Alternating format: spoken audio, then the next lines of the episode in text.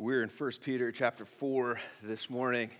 If you would turn there with me and stand, we're going to read the passage and then get into it.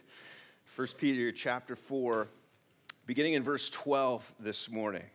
1 Peter 4 12. And Peter writes, Beloved, do not be surprised at the fiery trial when it comes upon you to test you, as though something strange were happening to you. But rejoice, insofar as you share Christ's sufferings, that you may also rejoice and be glad when his glory is revealed. If you are insulted for the name of Christ, you are blessed, because the Spirit of glory and of God rests upon you. But let none of you suffer as a murderer or a thief or an evildoer or as a meddler. Yet if anyone suffers as a Christian, let him not be ashamed, but let him glorify God in that name. For it is time for judgment to begin at the household of God. And if it begins with us, what will be the outcome for those who do not obey the gospel of God? And if the righteous is scarcely saved, what will become of the ungodly and the sinner? Therefore, let those who suffer according to God's will entrust their souls to a faithful Creator while doing good. May God bless the reading of His word. You may be seated. Uh, have you ever known someone who liked to show their scars off? Have you known those kind of people? We had a guy at a youth group uh, that I uh, was the junior high guy for quite a while, and this guy showed up every single Wednesday night with a new injury. And, you know, it wasn't the kind of thing where it, he, he'd walk in and go, Oh, I'm hurting. It was the kind of thing where it was like he'd run up to you and say, Hey, look at this. Look at this. Uh, you know those people? Isn't it true that uh, what makes or breaks a scar is the story behind it. It, it, it's, it's such a reality. I mean, if you break your leg doing uh, some type of awesome BMX trick, uh, that's a big deal. Or if you, uh, you know, break your leg trying to save a child, you're pushing them out, uh, out of harm's way, maybe out of the street so they won't get hit by a car. But it's another thing to break your leg for something stupid, right? I mean, if Andrew Liebig, he's in the back there running these slides right now, if he walked in with a broken leg, it would be one thing if he told us, you know what, there was this kid, I saw this car bearing down on him, he was in the street, he was trying to help this little cat, and I ran out there and I, I threw him out of the road, and the car just clipped my leg, and oh, it, you know, I broke my leg. Uh, you'd go, wow but it'd be a totally different thing if he broke his leg when he was riding his, his bike with no hands and he's drinking a milkshake. He's trying to impress a girl as he's balancing Precious Moments dolls on his head. That'd be a totally different thing, right? And we go, Andrew, Andrew. We probably wouldn't be very surprised at him doing this, but we go, buddy, you've got to change your ways, my friend. You know, one, one is heroic, right? One is heroic. The other is just plain dumb. It's just dumb. You don't get any medals for being dumb. I'm sorry, Andrew. I'm sorry. We'll talk more after this, okay? I'll pray for you. you don't get medals for being dumb, but on the other hand, suffering for the right reasons, well, that's something to actually celebrate, isn't it?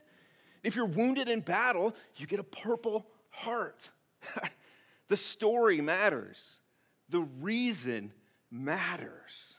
And of course, there's one act in history, one historic act that takes the cake, right? It's the ultimate example of courage, of selflessness, of love for others. It's the ultimate story behind the scars, behind the suffering, and that's the sacrifice that Christ made on the cross. Though he lived a perfect life, he offers himself up, offers that perfect life up on our behalf in place of us to be executed for the crimes that we committed. And you and I are the people that he died for.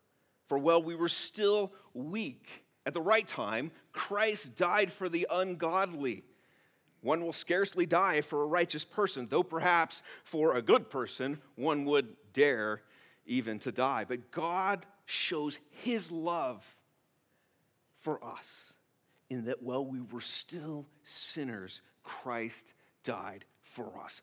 That's a story, right? That's incredible. Philippians 2:8. He humbled himself by becoming obedient to the point of death, even death on a cross. Therefore, God has highly exalted him. Right? He, this, this, this act is celebrated, bestowed on him the name that is above every other name. So, the name of Jesus, every knee should bow in heaven and on, and, and on earth and under the earth, and every tongue confess that Jesus Christ is Lord to the glory of God the Father. No one has ever received such a high honor as that, and no one ever will. But the ones who trust in Jesus and live all out for Him, they have the distinct privilege of sharing a small part in His sufferings and in His glory. That's what Peter wants us to see. He wants us to see how suffering for the right reasons is something to celebrate. He wants Christians to understand the curious relationship between the crucible and the crown. Four key things that Christians need to understand. The first is this Christians need to understand that suffering it's not accidental. Don't be surprised. Verse 12 said, Beloved, don't be surprised at the fiery trial when it comes upon you to test you, as though something strange were happening to you. Maybe you've heard this before that deep down inside there's an unmet d- desire that, ev- that every person has. There's, there's, there's something missing inside of every person. People know that they're, they're not quite complete in themselves. And so they search for things to fill the void, to fill the emptiness. And they search in all kinds of places. They search for things like relationships or, or thrill rides or, or exotic cars or uh, clothing or, or sometimes money or, or houses or positions of power or, or relaxation. That's a big one. What about, what about avoiding pain? People just want to avoid pain, no matter how ridiculous the efforts they have to go to to get there. And yet, of course, we know, at least I hope we know, that the emptiness that people experience can only be filled by God. That, that's what Blaise Pascal, that French mathematician and philosopher and theologian, I think there's a couple things on his pedigree as well. Um, that's what he said. There is a God shaped vacuum in the heart of each man which cannot be satisfied by any created thing, but only by God the Creator, made known through Jesus Christ. human beings were designed for God, to need God, and uh, to find their completeness in a relationship with God, knowing Him. There, there are a lot of people who come to Christ, they, they feel that emptiness. They recognize that there's something missing. The, the, the pastor convinced them, yes, uh, I, I, there's an empty void inside. Maybe this Jesus thing is going to fill that void. But they never really understand that, that Jesus is the thing that, that fills that void, rather than Jesus is the thing that helps me get all the things that I need to fill that void. You see the difference? Instead, they think they, he's just a way to get what they need. And they think that if they obey what the Bible says and do what God wants them to do, then God is going to take away all of their pain. and he's going to give them those nice things that they want the cars the, or, or, or the perfect husband the perfect wife or any number of other blessings that they can imagine and so, with their new membership card to the, the Jesus Club, they pray and wait for the big man upstairs to, to open up the tap and let the good flow out on them. I'm waiting. Send it down. I'm ready. I'm praying. Problem is, well, it's not biblical. it just doesn't work that way. Jesus did not on the cross so that people could go continue to search for happiness apart from Him. He did it so that we could know Him and experience Him and, and, and know the joy that comes from knowing Him. But the thing is, if you may agree with that, but the thing is, if, if you're going to experience the joy of, of knowing Jesus, part of that joy means you're going to have to know something of his suffering.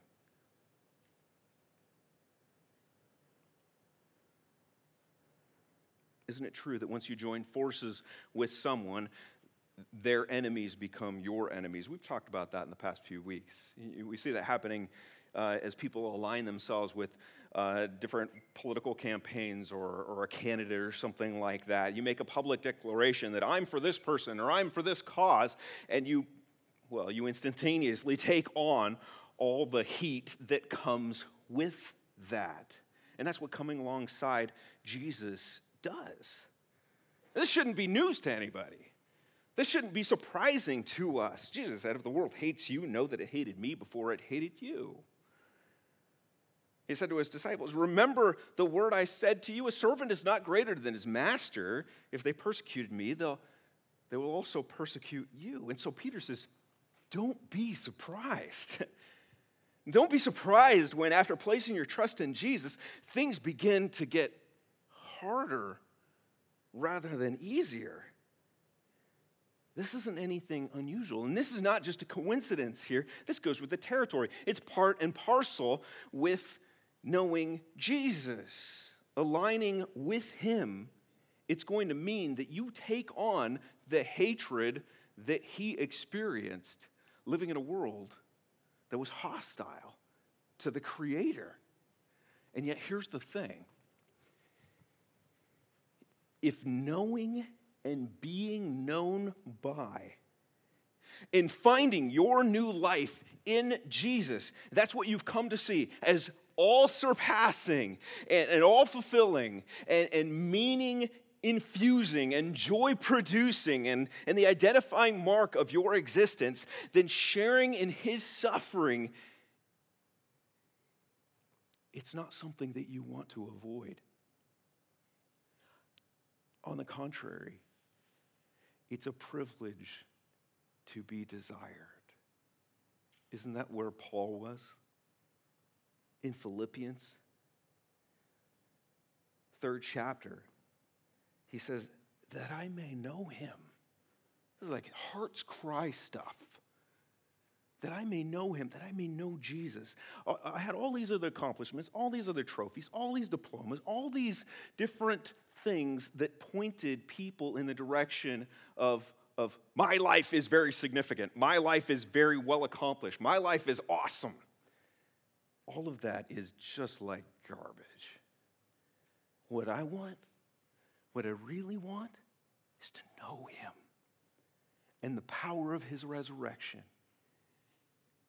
and the fellowship, he says, of His sufferings. He wants to share in His sufferings. Wow, that is strange. Or is it? Suffering is not accidental. Suffering is elemental. It's elemental become because it comes part and parcel with following Jesus. It's not accidental because it's the key way that God reveals his people to be his people, and through it, he also refines his people. Have you read the book of Malachi lately? Of course you have. That Italian prophet Malachi. Verse 1 says this, verse 1 of chapter 3 of Malachi says, Behold, I send my messenger, and he will prepare the way before me. And the Lord whom you seek will suddenly come to his temple, and the messenger of the covenant in whom you delight, behold, he is coming, says the Lord of hosts. But who can endure the day of his coming? And who can stand when he appears? Do you, get a sense of how awesome God is? It's right here. And he describes what God is like. He is like a refiner's fire and like a fuller's soap. I had to look this up because we don't want to talk about fullers very much, but it was basically it's a fuller is someone who takes like sheep wool and, and cleans it and purifies it uh, and, and they have soaps or whatever to, to get this thing clean. He's like that fuller's soap. He will sit as a refiner and a purifier of silver, and he will purify the sons of Levi and refine them like gold and silver, and they will bring offerings in righteousness to the Lord. Do you see the imagery here? Do you see the picture here? It, it, it's, it's, a, it's a picture that, that tells us that suffering, it, it's not meaningless, it's not accidental. Suffering is, is a crucible to purify and to prove his people like, like someone creating a fine piece of jewelry. You want all the impurities out of that metal. Or someone creating a fine piece of clothing. They want that cloth spotless. God wants only the finest, only the purest, only the most beautiful materials. And so, for the people that He's going to gather around Himself like a garment to display His glory, He's going to clean them and He's going to refine them until they radiate. Peter says, Don't be surprised.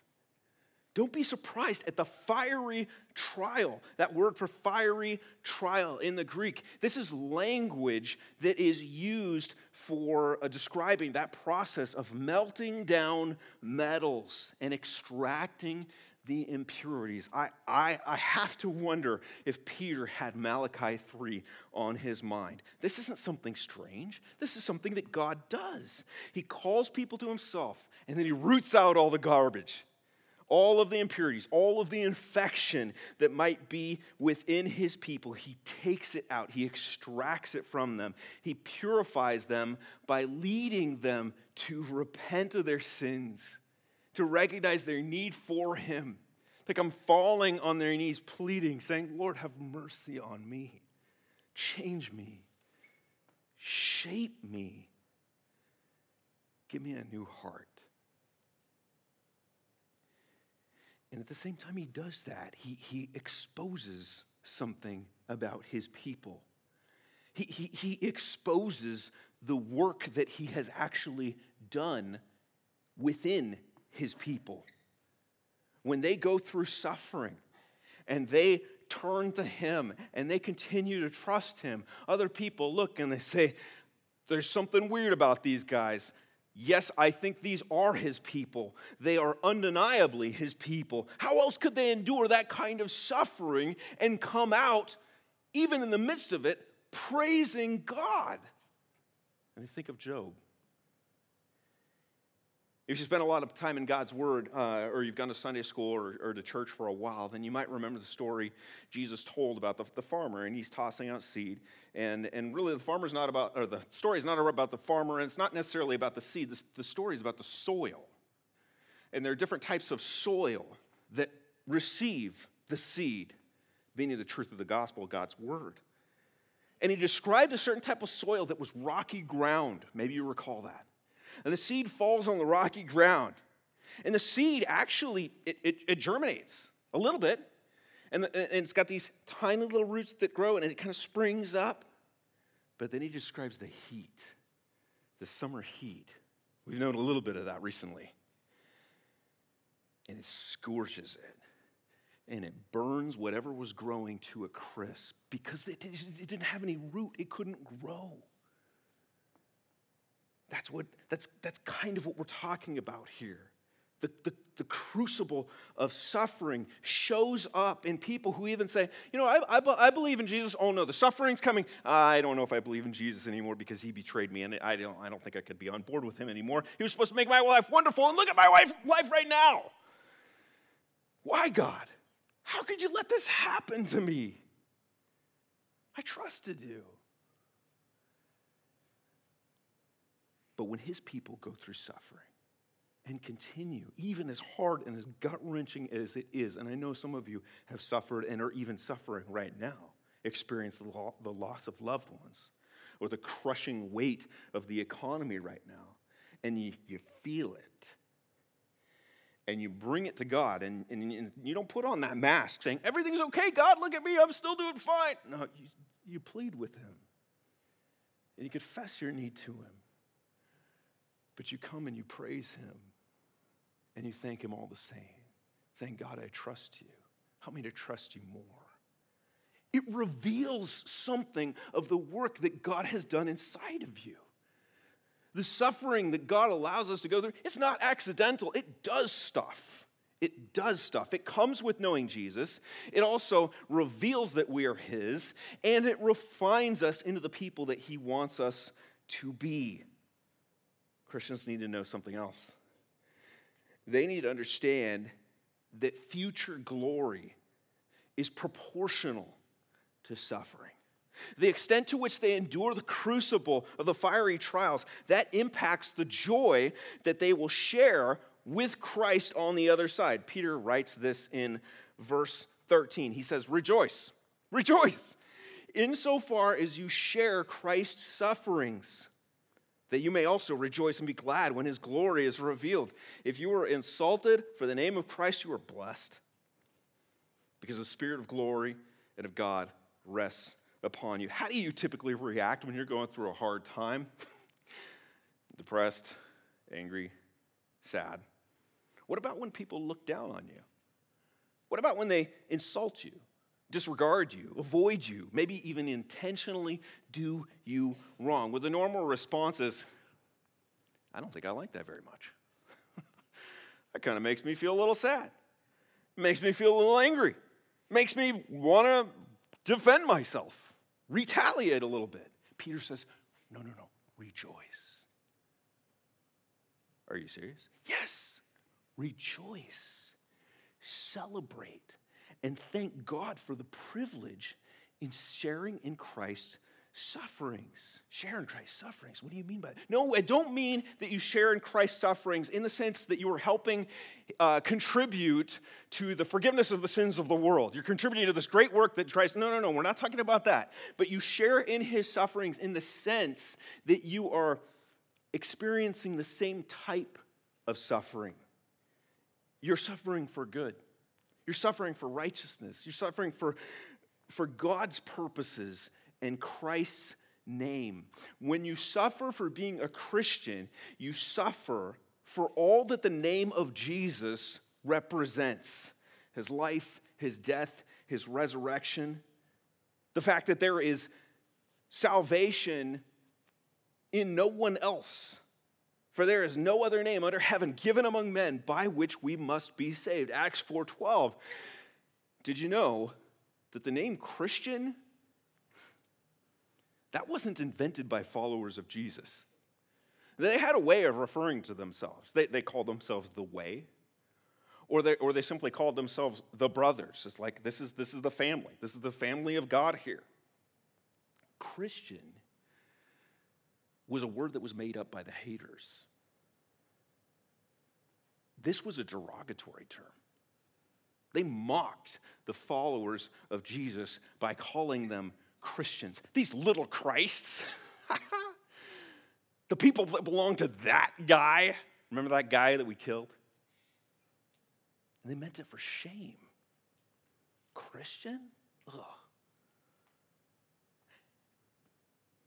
How appropriate then is it that the people who trust in Jesus, they gladly, they, they proudly embrace this as a badge of honor.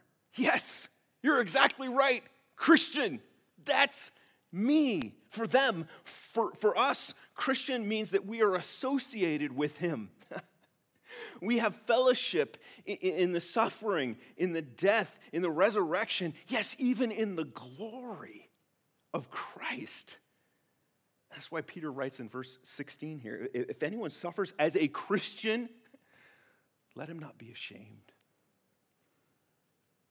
They were trying to shame. Let him not be ashamed, but let him glorify God in that name. We rejoice because we know that when we suffer for the name of Christ, we're sharing in his sufferings. And we rejoice because we know that to the degree to which we suffer, that actually impacts the reward that will be received.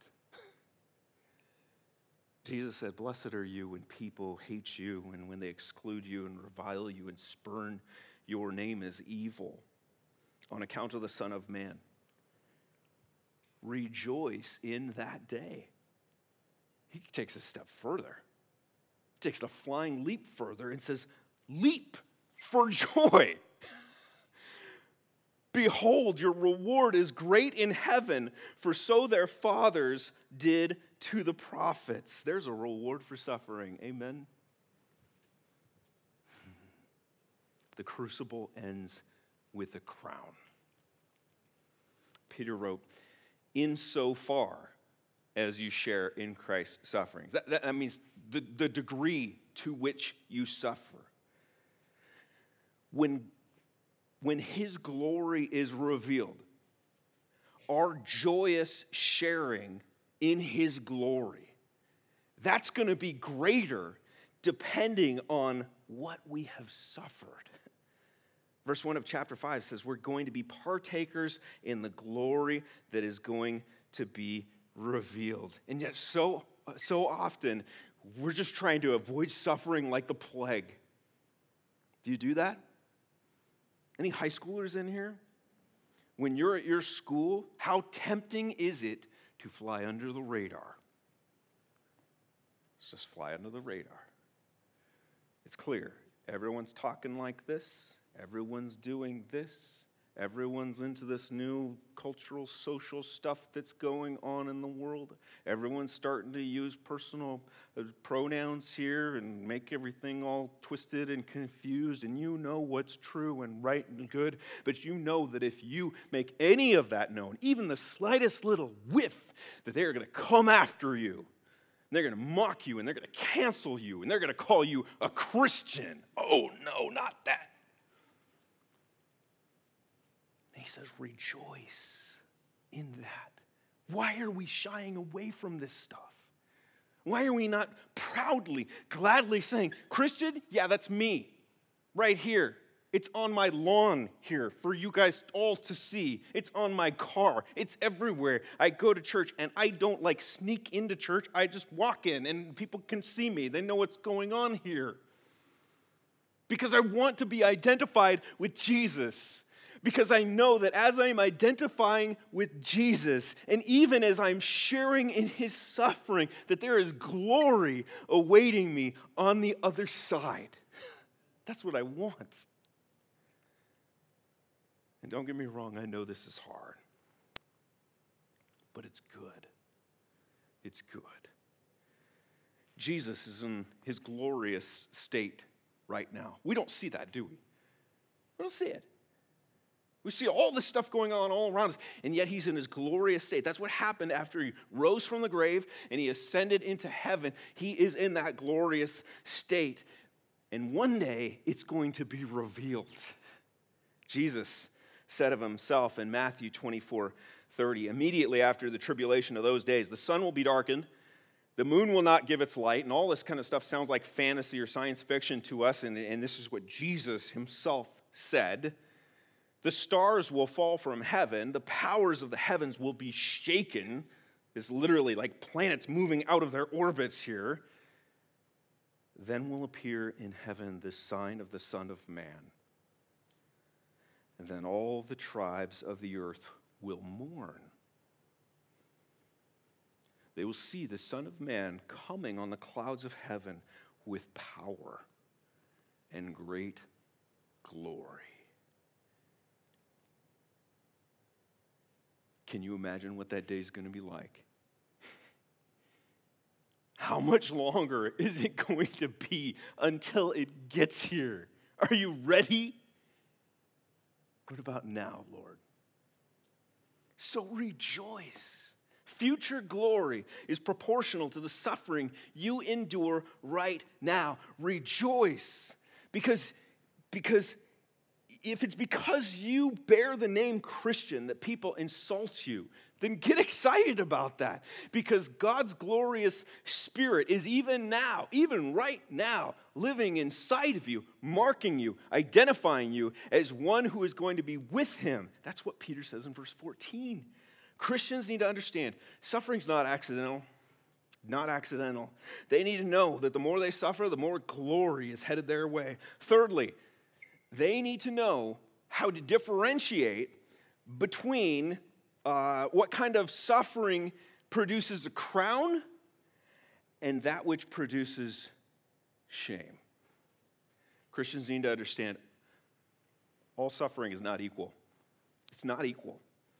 We already read in verse 16 there's, there's no shame in suffering as a Christian. But what does that mean? Suffering as a Christian? Does that mean that anything I do in the name of Christ results in suffering that's going to end in glory? Is that what it means? No, it doesn't mean that.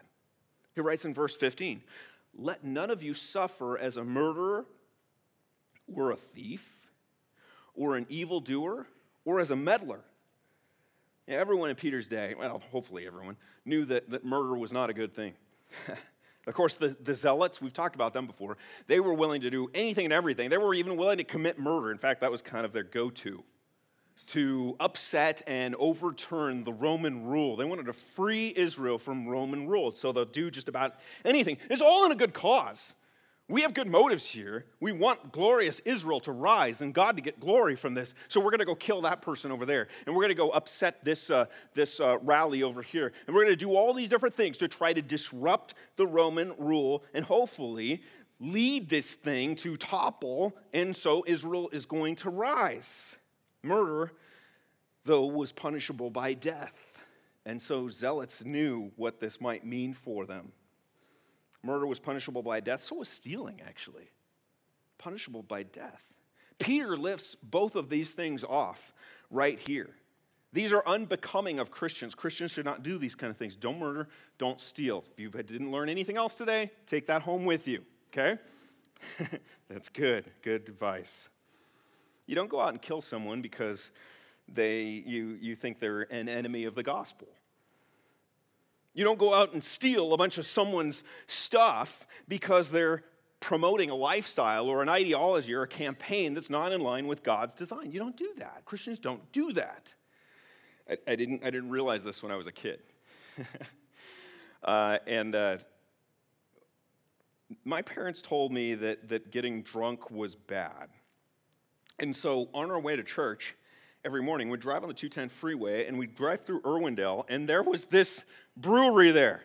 These massive tanks, which I imagine were filled with that golden liquid, that evil golden liquid that people drink. And I used to imagine, this is true, I used to imagine someday maybe I can grow up and maybe I can go to an army surplus store. Maybe I'll get one of those grenade launchers and I'm just gonna lay over on the other side and I'm just gonna launch a grenade launcher and one of these things and, and they're gonna erupt in this glorious golden spectacle and, and the beer's just gonna flow out onto the freeway. And I can imagine the people getting out of cars, they're gonna be lapping it up and I'm just gonna be laughing at them and saying, well, that's the last you're gonna have of that. And I just thought, this is gonna be amazing amazing. Why don't Christians do these kind of things? We just got to put an end to the evil that's going on in the world.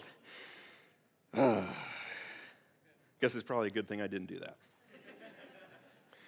you know, murder and theft, they're, they're, they're pretty obvious, but, but notice what he also mentions here. He says, as an, as an evildoer or meddler, we may know that it's not right to repay evil with evil. Paul tells us that, right? Overcome evil with good in, in Romans 12 21. Jesus said, You've heard it said, an eye for an eye, a tooth for a tooth, but I say to you, Do not resist the one who is evil, but if anyone slaps you on the, the right cheek, turn, turn the other also. If anyone would sue you and take your tunic, well, we'll let him have your cloak as well. If anyone forces you to go one mile, as the Roman soldiers were, were able to do, grab anyone off the street and say, hey, you're carrying my stuff for a mile. He says, go with them too. There were all kinds of abuses, all kinds of injustices that took place in the Roman world. Jews were forced to do all kinds of humiliating things. And the same was true for those who would be called Christians. But the retaliation that the evil for evil was not the way. And so Christians needed to think twice before they risk bringing suffering upon themselves for the name of Jesus in ways that Jesus would not approve. You gotta think twice about that. Even, Peter says, meddling. And meddling is kind of a gray area, isn't it? Kind of a gray area. Trying to stir up some type of trouble, kind of indirectly. No matter how good the intentions may be, meddling's not going to be honored if the crucible that we endure is going to end in a crown, it's going to be for the right reason. Suffering is glorious only if you are innocent and righteous. We need to understand that suffering is not accidental. We need to understand that the proportion of the glory that we're going to receive, well, that's proportional to the, to the suffering that we endure. But we need to be able to distinguish between what is suffering as Christ suffered, sharing in his sufferings, and what is something else. Finally, Christians need to remember that while their suffering is temporary, for others, it will be eternal. We got to remember this. Verse 17 It is time for judgment to begin at the household of God. I know that's confusing. We'll explain that. And if it begins with us, what will be the outcome for those who do not obey the gospel of God? And if the righteous is scarcely saved, what will be the outcome or what will become of the ungodly and the sinner?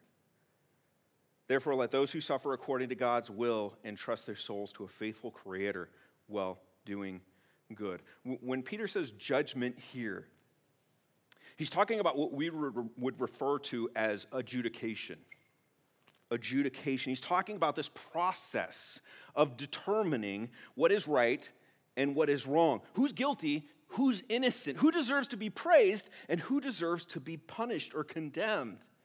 That's what this crucible that we have been talking about does. It, it, it, it, has a determining element to it. The just suffering that Christians endure is something that it reveals and exposes them to be God's people, as we've already said. It also refines them to look more and more like their Savior, Jesus Christ.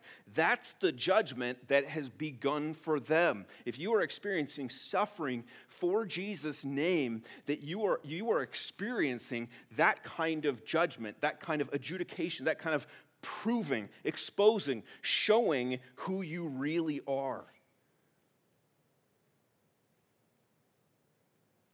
That is the judgment that has begun for Christians. It's not judgment in the sense that they are being punished for their sins, and that's very important for us to remember. Jesus took that punishment, right? The judgment that's begun for them is a determining kind of judgment, that testing. The crucible of God's refining process. This is not easy. This is gut wrenching. It can be a fiery trial in the truest sense, something that should truly be considered suffering. But what Peter wants us to see here in verses 17 through 19 is that there is a contrast between the suffering that Christians endure, a contrast between that and the suffering that people outside of Christ will experience. The difference is stark. Well, Christians will come out glorious and pure, radiating with the righteousness of their Savior. Unbelievers? Not so much. This is a message that will not be received well by our culture, by the way. They will not want to hear this. This will be extremely offensive, and it is. I, I can't do anything about it. it. It's just in here. This is God's word. Look back at Ma- uh, Malachi one more time. Chapter 4, verse 1. For behold, the day is coming, burning like an oven, when all the arrogant and all the evildoers will be stubble. The day that is coming shall set them ablaze. This is disturbing. Set them ablaze, says the Lord of hosts, so that it will leave them neither root nor branch. Revelation 20:15 says, "If anyone's name was not found written in the book of life, that is God's book saying who is who are his people and who are not. Anyone's name was not found written in the book of life, he was thrown into the lake of fire." Jesus describes this in Matthew 25:41 as the eternal fire prepared for the devil and his angels. My friends, there's, there's a crucible awaiting. A cauldron whose fires will know no end. Let me, let me just paraphrase Peter's words. This is, this is what I'm getting from him right here. If Christians who have been forgiven by God, if they have to go through this kind of suffering, then what is it going to be like for those who have not been forgiven by God? What is it going to be like? Sure, we Christians have to go through some suffering in this life. Let me tell you, it is nothing compared to the suffering that everyone else is going to go through. It doesn't compare. It's one thing to suffer at the hands of people, it's a totally different thing to suffer at the hand of a righteous and holy God.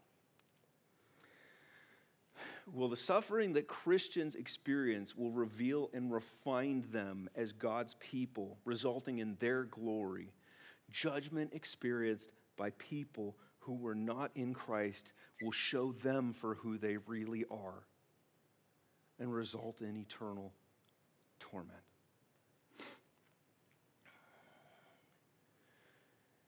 So, what's your story?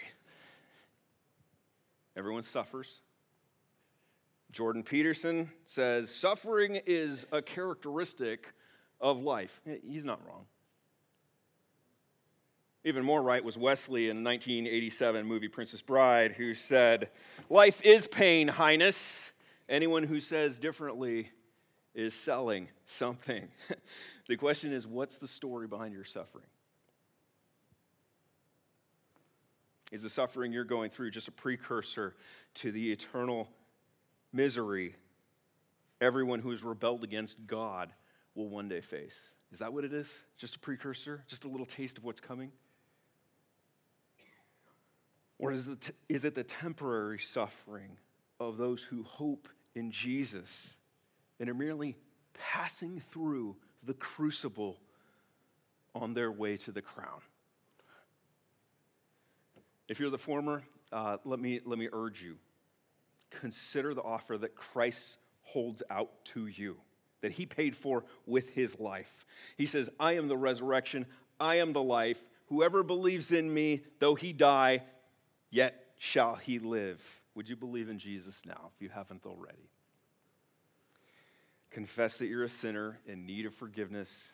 I don't have it all together. In fact, I have flat out rebelled against my Maker.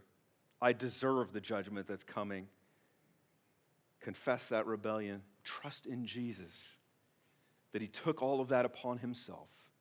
Your guilt on Him went to a cross and said, I'm paying for this for you. And trust in that. And as he rose three days later, victorious from the grave, he says, I conquered this. Debt paid in full.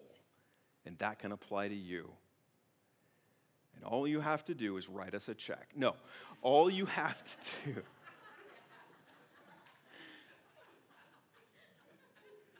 Some churches might encourage that. All you have to do is say, Lord Jesus, I need you. I, I trust in you. My faith is in you. I, I'm turning from this old life. I want to be yours.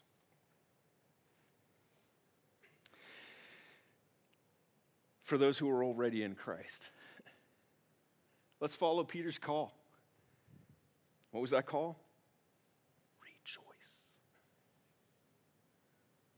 In our suffering, let's entrust our souls to our faithful Creator while we continue to do what is good. Amen? Amen. Servers are going to come down. We're going to take communion.